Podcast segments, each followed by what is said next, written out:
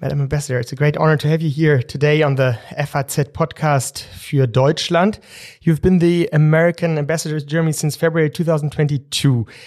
To begin with, what is your personal connection to this country here? Well, first of all, thank you, Simone, for having me. It's just a wonderful pleasure to be here. My experience as ambassador has been very personal as well as professional. The first thing that I thought about when President Biden called me and asked me if I would be his ambassador to Germany is how proud my father would be. My father lived his whole early life in Germany in a small town, Feuchtwangen near Nuremberg.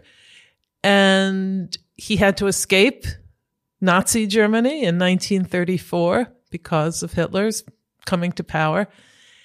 And so for his daughter to be coming back to his homeland as ambassador is something he would be incredibly proud of.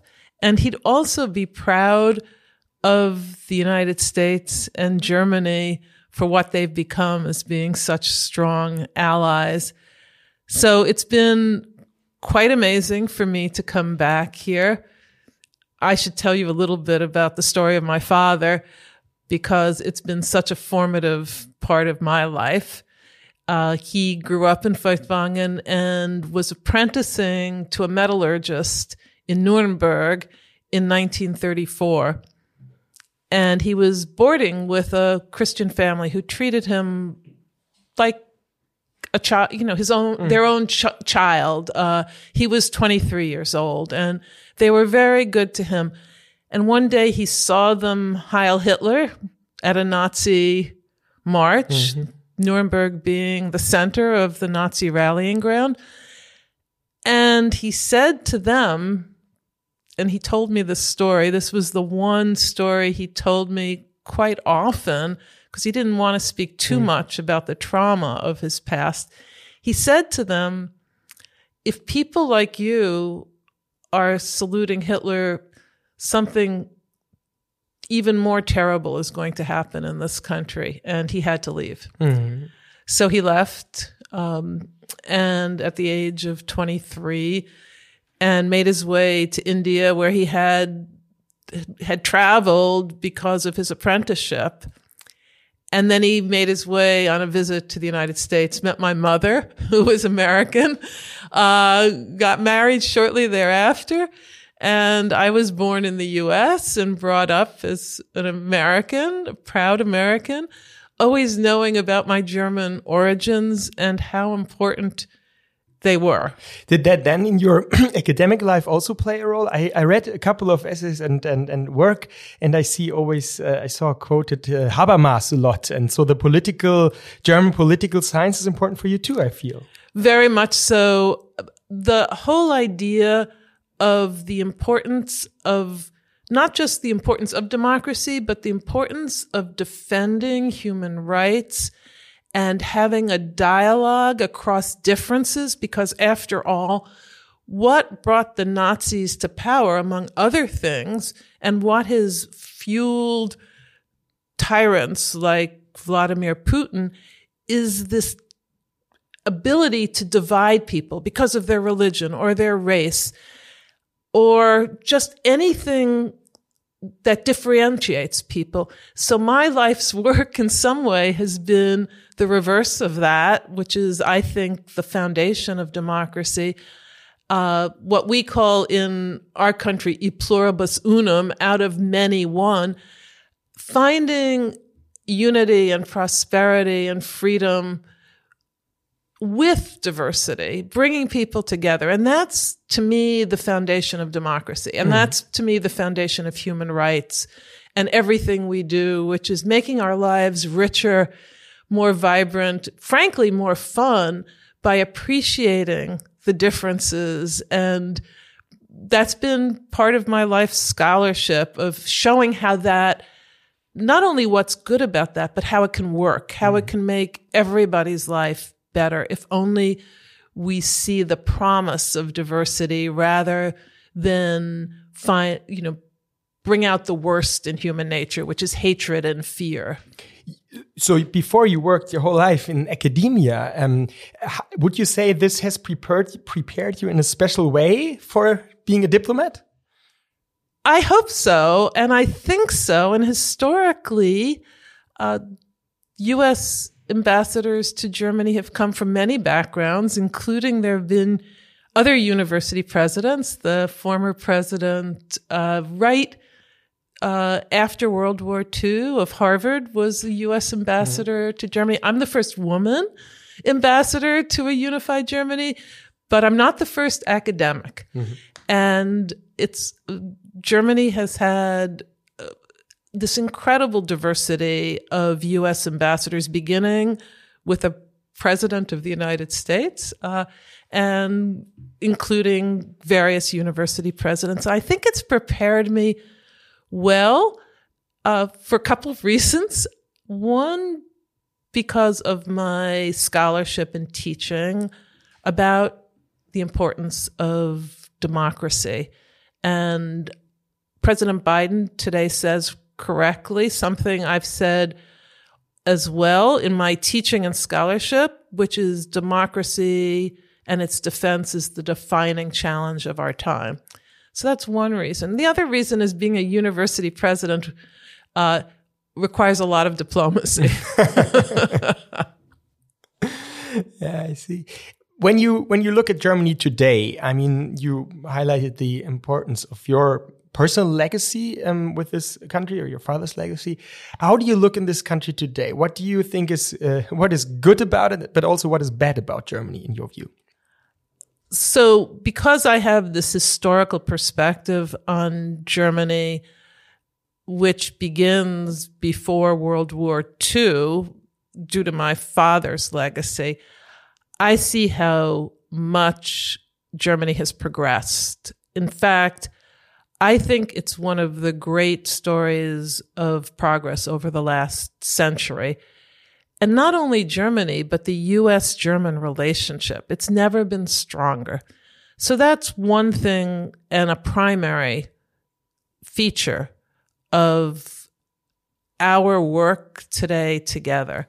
And I see it personally firsthand when I see the relationship between President Biden and Chancellor Scholz. It's one of mutual respect. It's one of friendship. It's one of a deep sharing of values. That's true at the level of president and chancellor. And what I've seen at the level of just everyday life in Germany is I felt so welcome here. I feel that our cultures share some really important values which include democracy and a defense of human rights. But that may sound very lofty. I see it at the sort of day to day level that the um, interchange, the the valuing of freedom and how welcome I've been, and the unity in combating anti-Semitism, the culture of remembrance here. I think there's a lot we as Americans can learn by how important it is uh, to remember the past and acknowledge one's the sins of the past. So we at the embassy this year premiered in Europe Ken Burns' documentary on the U.S. and the Holocaust which shows not only all the great things the United States did in helping to liberate, with our allies, liberate um, Europe from Nazis, but also what the US didn't do. We blocked a lot of immigration that would have been possible for Jews who were um, under uh, uh, the horrors of the Holocaust and otherwise were exterminated. We could have done more. So those are the fact that Germany acknowledges the past and never again is something that I think is true in its culture. You asked me about what um, what's less positive about Germany. Uh, I'll tell you something which I I, um, I laugh about with Germans a lot. Uh, I find German culture from an American perspective quite pessimistic. So if I say it's it's a beautiful day today. It's sunny. I can almost predict with near certainty that my German friends will say, but tomorrow it's going to rain. and I was actually on a flight from Munich to Berlin. And you know how the pilots get on before you land and tell you the weather. And they said, in Berlin, it's 20 degrees and it's sunny, but tomorrow it's going to rain. That's a very, um, understandable part of German culture, but I do find it, uh, uh, it's jarring for an American like me who's always been brought up to see we, what we can do, what mm. more we can do that's positive, and always look looking at the bright side of things, despite the fact that my mother and father lived through some really horrible things. And my father actually shared that German. I mean, my father was not an optimist.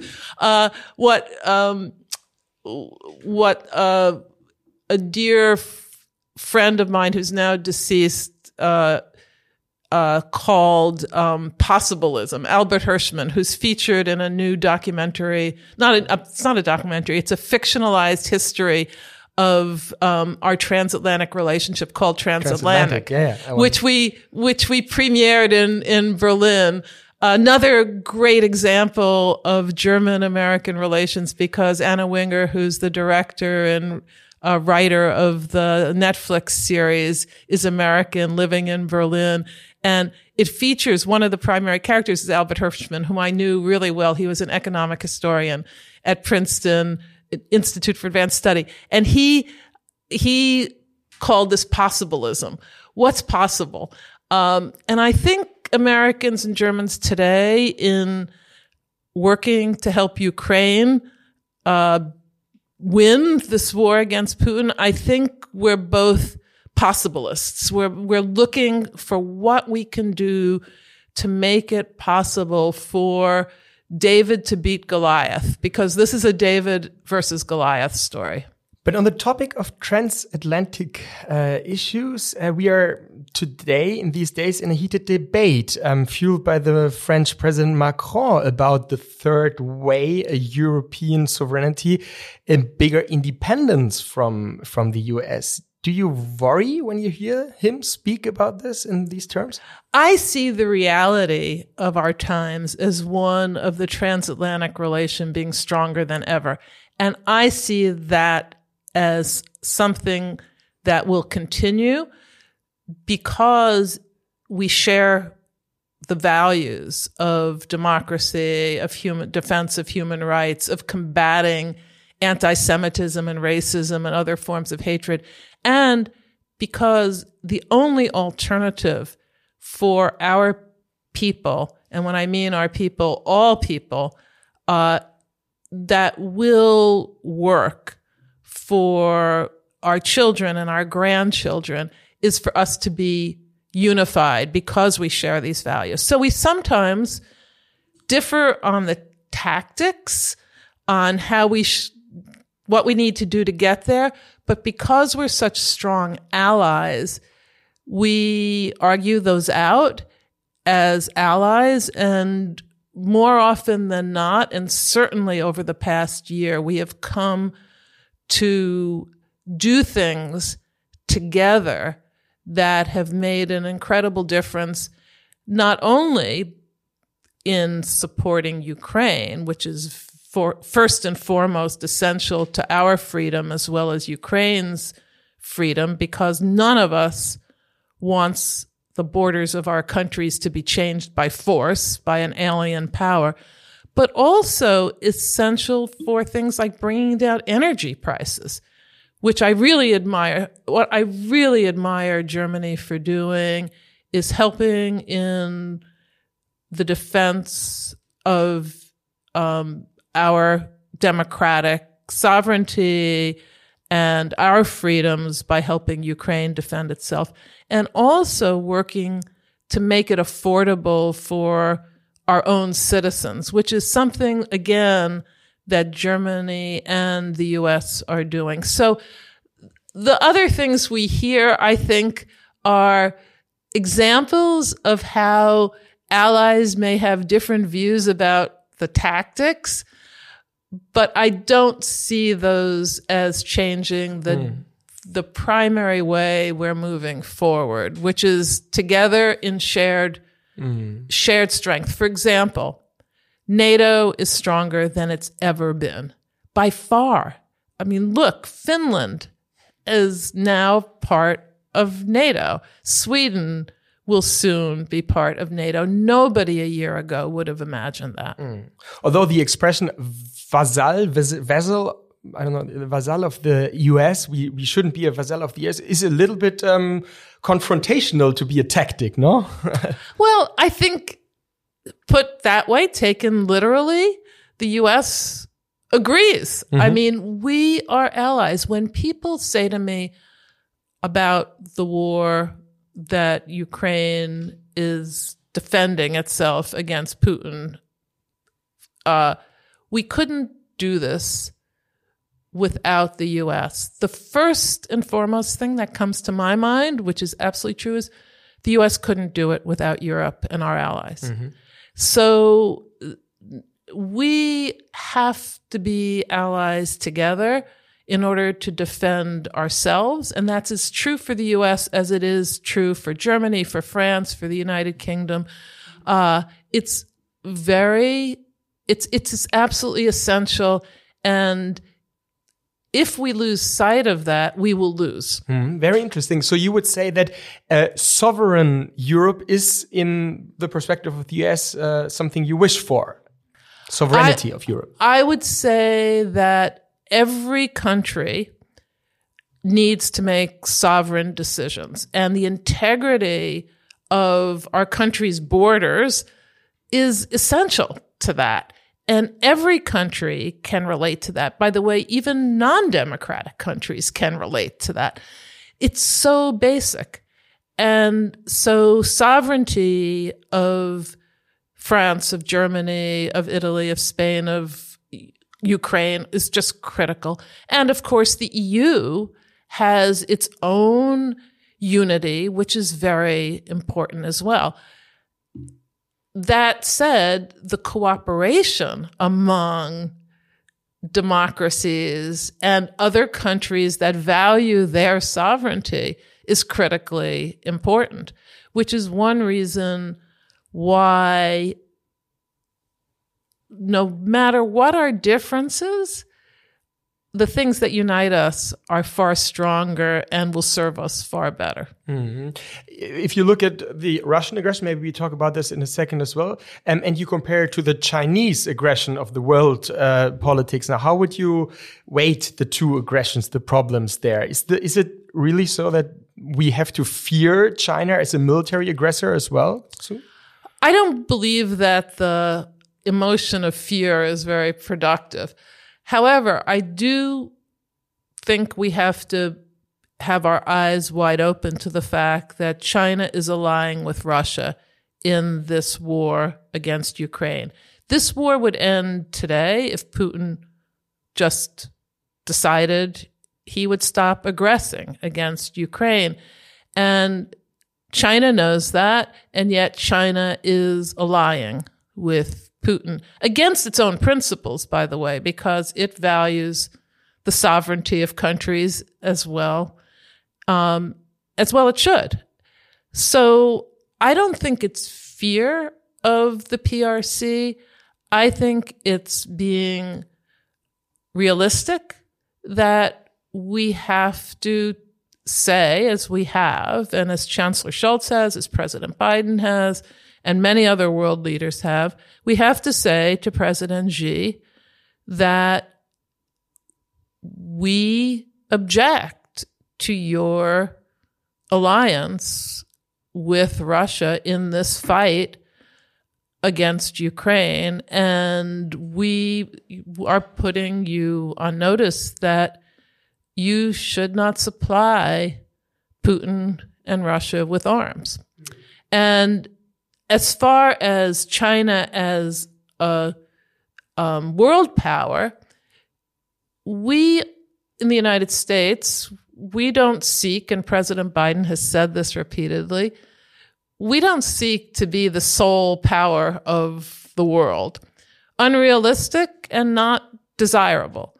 What we do seek is a fair playing ground for trade, for uh, investment, uh, and to have a multiplicity of uh, powers in the world that trade with one another and deal with one another peacefully and fairly. And China violates a lot of those rules. Uh, they um, also are gross violators of human rights. Um, so those are things that make China a systemic rival to our way of life. Hmm. And in the case of a military attack of China um, um, towards Taiwan, what would be the what would the US expect from the European allies in this case? Well, first of all, we don't um, want to be in the position of China breaking the peace with regard to Taiwan. We accept the one China policy and we support the status quo, uh, where Taiwan can live peacefully as part of China. And so that's what we're working on with our European allies, which is to make that, that situation last. And I think we have a good chance of doing that, especially if we stay allied. And I think one of the great ways that we achieve peace in the world is through cultural exchanges. Not we we've talked a lot about the politics of this. I see the cultural part of our relationships as being absolutely basic to what enables us to achieve progress. So, for example, we have a Congress Bundestag exchange program between for youth, for young people.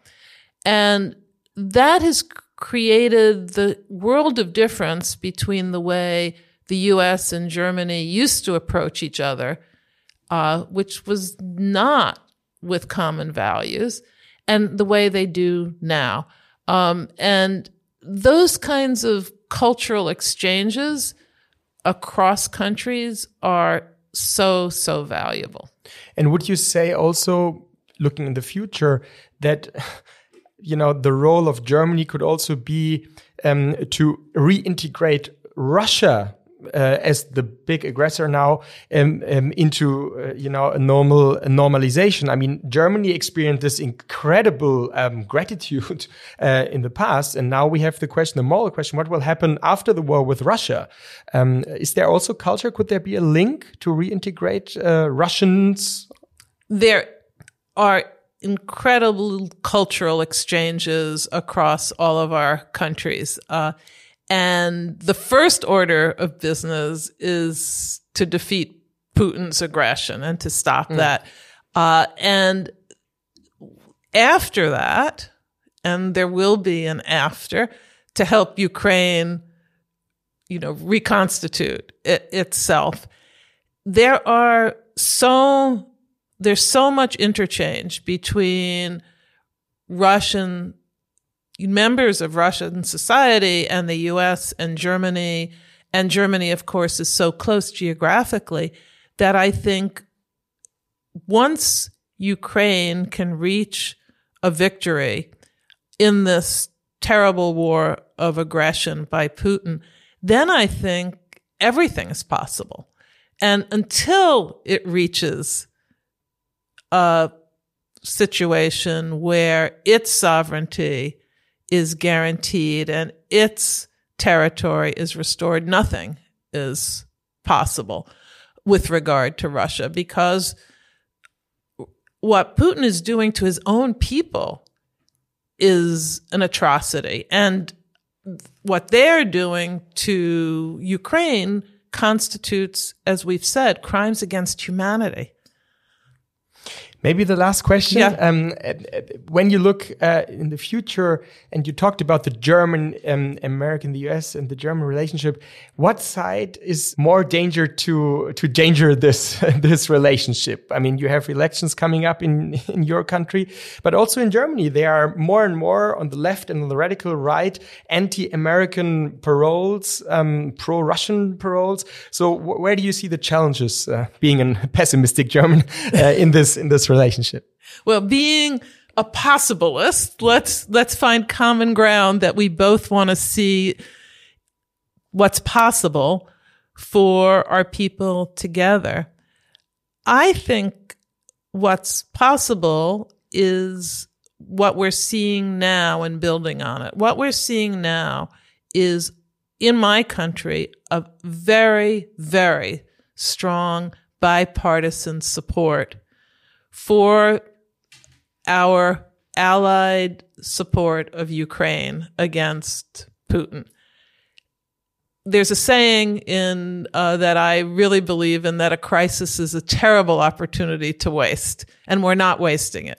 The German-U.S. relationship is stronger than ever. The transatlantic alliance and NATO are stronger than ever. I think in Germany, the standing strong against the extremes that pose violence as a solution is very strong, that there's a German unity across parties in across the spectrum uh, of both the the current coalition and the CDU, CSU against the fringes. In the U.S., the same is true. So I'm I am uh, realistically optimistic that that's going to last, not without our working together.